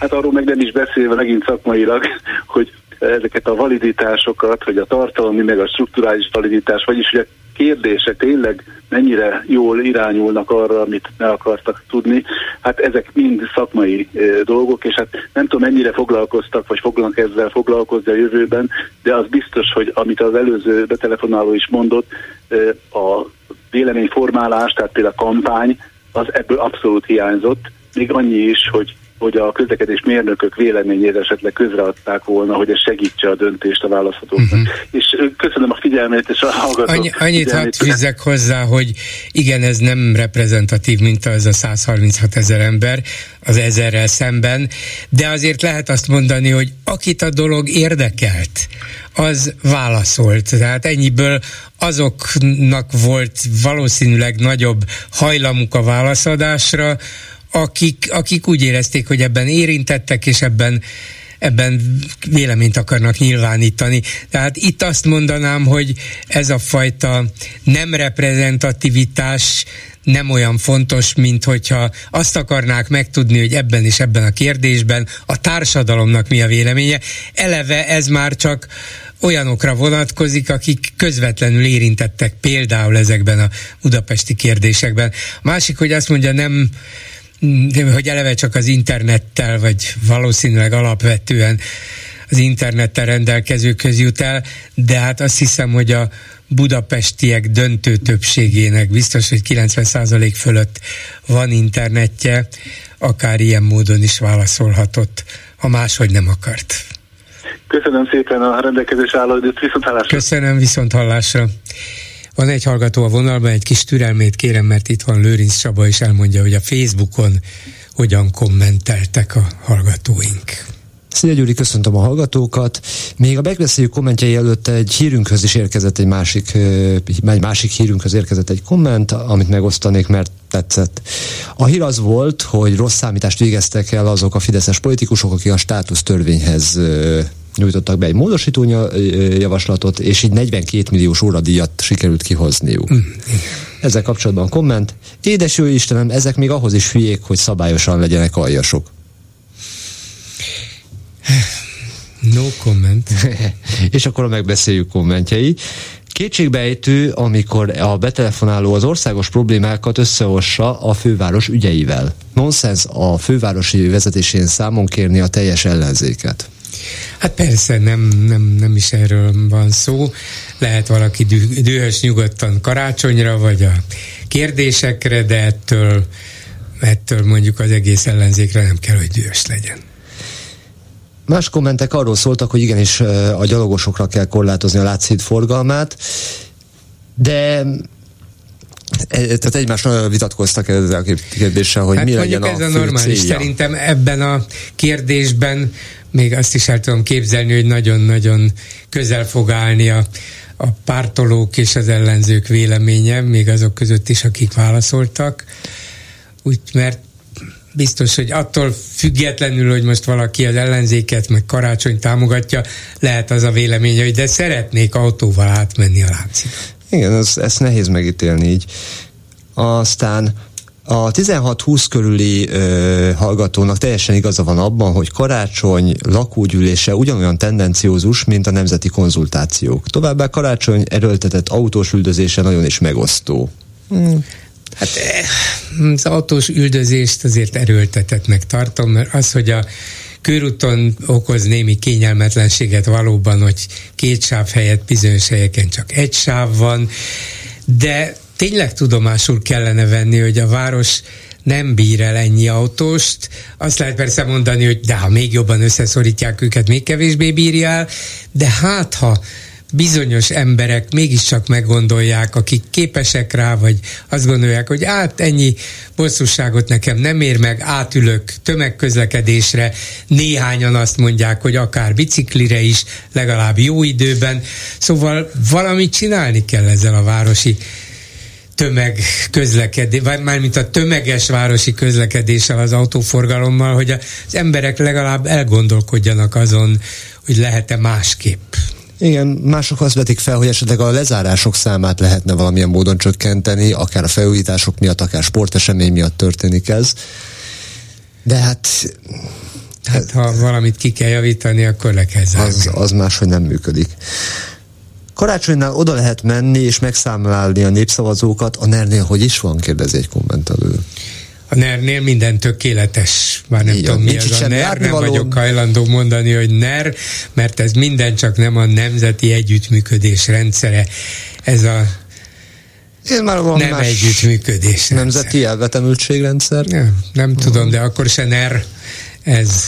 Aki mer, az NER, na mindegy ezután, ha úgy kezd valaki, hogy nem fogok rosszat mondani, nem fogok káromkodni, és utána egy devel folytatja, akkor keverjük le. Ez akkor az a jó tanács érkezett. Ja, hát, ha valami szellemeset mond. Lehet Orbán Hortihoz való hozzáállását az vezérli, hát ha majd a jövő történelme őt is rehabilitálja. Lehet, de már szerintem most is a egekig magasztalják, úgyhogy persze azt szeretné, hogyha a történelem könyvekbe is így kerülne be zuhanna a történelem oktatás minősége. Na mindegy, ö, bocsánat. Ö, aztán még egy, nemrégiben jelent meg egy hír, idézem, Novák Katalin is beszállhat a Kossuth és Széchenyi díjak kiosztásába. Komment hozzá, Kossuth díjat Budaházinak. Hát azért azt nem fogják megtenni, de tulajdonképpen mindegy, hogy ki van ott, úgyis Orbán Viktor dönt, úgyhogy teljesen mindegy. Ennyi lett volna a komment szekció. Köszönöm szépen, és egy hallgató a vonalban, ahogy ígértem, jó napot kívánok! Jó napot kívánok! Nagyon elment az idő, én sokkal többet szerettem volna a... Öt perce még mindenképp van. Hozzászólni nem lehet holnapra tenni? De öt perce még van, úgyhogy nyugodtan kezdjen bele. Én szerintem ez kevés, mert én ö, szomorúan hallgattam az első hozzászólást Láncigydűben, de a másodiknál már úgy láttam, hogy ön is egy kicsit hajlott a, a olyan definícióra, ami arról szól, hogy ez tényleg műszaki, meg, meg város szerkezeti kérdés. És egy-két kérdést akartam volna tölteni, de így ez most nem hát értelmes, hát, csak akkor miért? azt akarom elmondani, hogy ugye mikor épült a Lánchíd, azt tudjuk, mindenki tudja. Igen. Mikor épült az Andrássy út, azt is mindenki tudja. Miért épült ott a híd, miért épült ott az Andrássy út ezek, ezek fontos kérdések, és hogy ez ma nem illik a szerkezetbe, mert, mert nem alkalmas helyen van, ugye, mert mint tudjuk, Széchenyi dühében oda, oda döntött, ugye, amikor nem tudott hazamenni Budáról Pestre, mert nem volt hajóközlekedés, és úgy találta, hogy akkor ide híd kell, hogy híd épüljön. És az András út miért épült oda, mert már nem lehetett oda, hova eredetileg tervezték, mert Budba volt a bazilika, meg nagyon sok minden kérdés közbe jön, de egy biztos, hogy a mai forgalmi rendszernek a Lánchíd egyszerűen nem felel meg. Nem, nem az, hogy szerkezetileg nem bírja, hiszen egyetlen egy darabja se eredeti, hanem csak arról van szó, hogy hogy olyan helyen viszi a forgalmat, ami, ami bűn. Hát ott a, a dugó az nem közlekedés. Nem tudom, az egyik úr mondta, hát a dugó van, akkor dugó van. A dugó az nem közlekedés. Igen, persze, persze. Erről sokkal bővebben és sokkal többet kéne beszélni. Na de akkor annak a hallgatónak igaza volt, aki azt mondta, hogy ez egy közlekedés politikai, közlekedés technikai kérdés, mert ez beletartozik, amit ön mondott, hogy a város nem így épült föl ennek a hídnak igazán um, forgalmi hát szerepe nincs. valószínűleg az átkelési lehetőség, ugye azért is döntöttek a, amellett, hogy ott a leg, legkisebb távolság igen, igen, az áthidalás, ugye? Igen de, de a, a karácsony meg azért vetette föl, hiszen a, az Orbán ahhoz köti a kifizetését a pénznek, ugye, hogy, hogy megy a autó a hidon, vagy nem, és ez jogos, hogy ebbe ezt bevonta, mert hiszen ez egy marhaság, hogy a, a tisztelt miniszterelnököt dönti el, hogy megye hídon vagy nem Igen, megy. hát ahhoz semmi köze a miniszterelnöknek, formálisan. De, hát ő azt mondta, hogy csak akkor fizet, Igen. hogyha átmegy a, persze, az autó persze. a hídon. Persze, és hát érthető, hogy karácsony politikai támogatást szeretett volna gyűjteni, rem, és, és nem ez tudjuk, jogos, hogy... hát igen, egyszerűen igen. a bűzben, a kozban, a, a, a, a lehetetlen, tényleg lehetetlen sokszor átmenni. Éjszaka lehetne, de éjszaka, aki át akar menni, az hadd menjen, mondjuk. Igen, igen.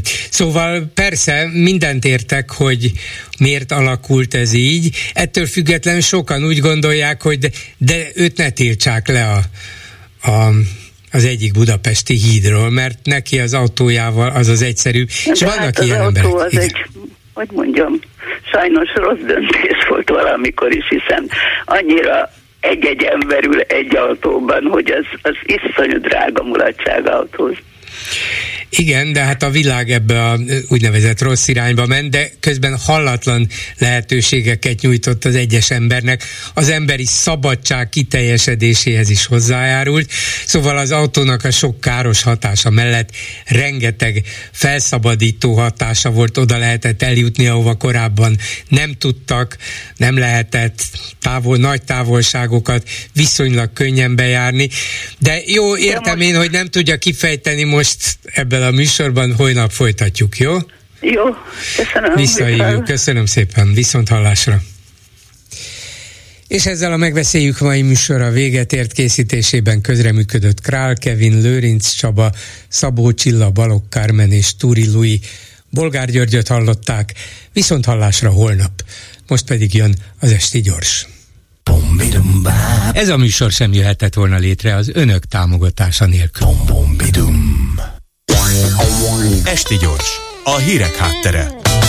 Döntött a parlament. Összehangolt támadást Törvényjavaslatot nyújtottak be. tiltakoztak. Korrupciós botrányba Az inflációs adatok szerint újabb menekült hullám várható. Aláírták a megállapodást. Esti gyors, a hírek háttere. Jó napot Európa, jó napot nagyvilág, üdvözlök mindenkit, aki Magyarország és a Szabad Európa maradék magyar hangját hallgatja, akár az egész földkerekségen, internetes oldalunkon, Youtube-ján, telefonján, wifi rádióján, számítógépén, vagy a vasalóján jogunk van szólni. Dési János vagyok, örülök, hogy meg is velünk tartotok, szerkesztőtársam V. Nagy Gyöngyi. Motto Miként elpusztult Jeruzsálem, el fogsz pusztulni Ausztria, s mint Jeruzsálemnek lakói, földönfutók lesznek császárjaid, földönfutók és üldözöttek, készüljetek, ti fölfúvalkodott félistenek. Petőfi Sándor Illetékes, kormányközeli helyen fölhatalmazták a klubrádiót arra, hogy közölje, Magyarország utólérte Ausztriát, esetleg le is hagyta. Nyilván nem lennénk most Ausztria helyében.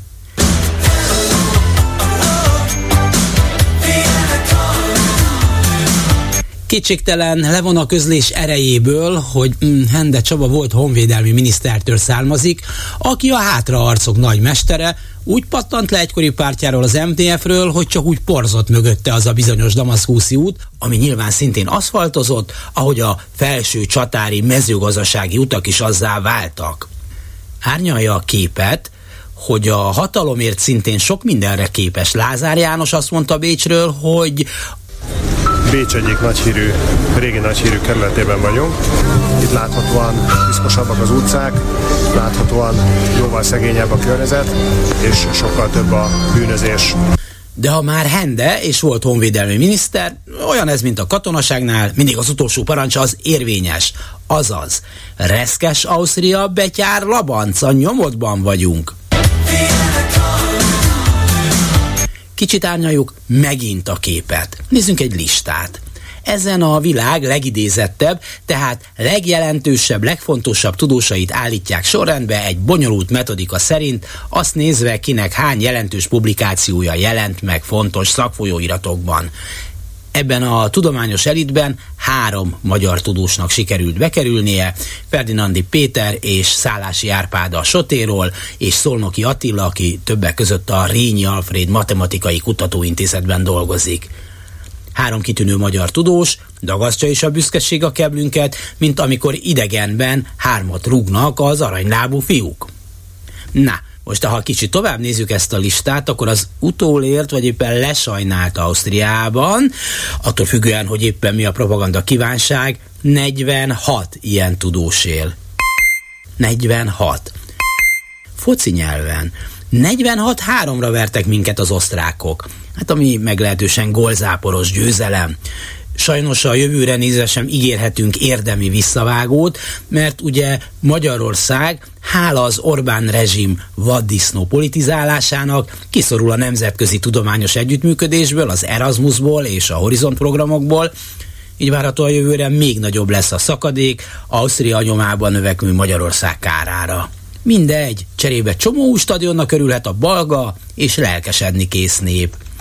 Ez persze a felső háza, a szellemi arisztokrácia, de most nézzük a nagy átlagot. A minap jelent meg egy átfogó vizsgálat, amelyben 57 ország 10 éves tanulóinak szövegértési teljesítményét mérték.